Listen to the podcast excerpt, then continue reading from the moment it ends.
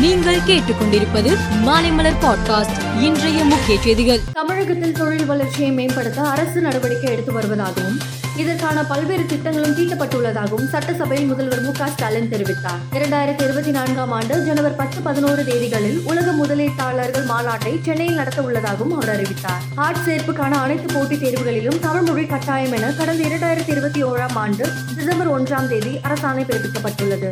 இந்த அரசாணைக்கு செயல் வடிவம் கொடுக்கும் விதமாக சட்ட மசோதாவை இன்று அமைச்சர் பழனிவேல் தியாகராஜன் சட்டசபையில் தாக்கல் செய்தார். உத்தரப்பிரதேச மாநிலம் வாரணாசியில் உலகின் மிக நீளமான ஆற்று சொகுசு கப்பலை பிரதமர் மோடி காணொலி வாயிலாக தொடங்கி வைத்தார்.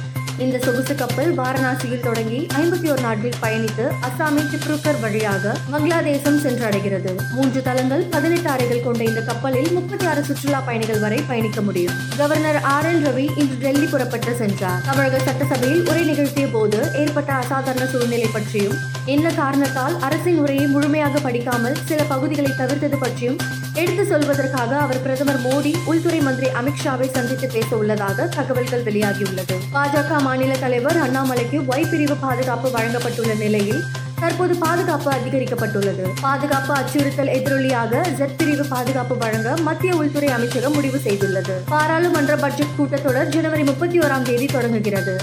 ஏப்ரல் ஆறாம் தேதி வரை கூட்டத்தொடர் நடைபெறும் என்று பாராளுமன்ற விவகாரத்துறை அமைச்சர் பிரகலாத் ஜோஷி அறிவித்தார். இந்த கூட்டத்தொடர் இரண்டு பகுதிகளாக இருபத்தி ஏழு அமர்வுகள் நடைபெறும் என அறிவிக்கப்பட்டுள்ளது. கடும் பொருளாதார நெருக்கடியை எதிர்கொண்டுள்ள இலங்கையில் ராணுவத்தை மூன்றில் ஒரு பங்காக குறைக்க முடிவு செய்யப்பட்டுள்ளது. அடுத்த ஆண்டுக்குள் ராணுவ பலத்தை ஒரு லட்சத்தி முப்பத்தி ஐந்தாயிரமாகவும் இரண்டாயிரத்தி முப்பதுக்குள் ஒரு லட்சமாகவும் குறைக்க உள்ளதாக பாதுகாப்புத்துறை மந்திரி தெரிவித்துள்ளார்.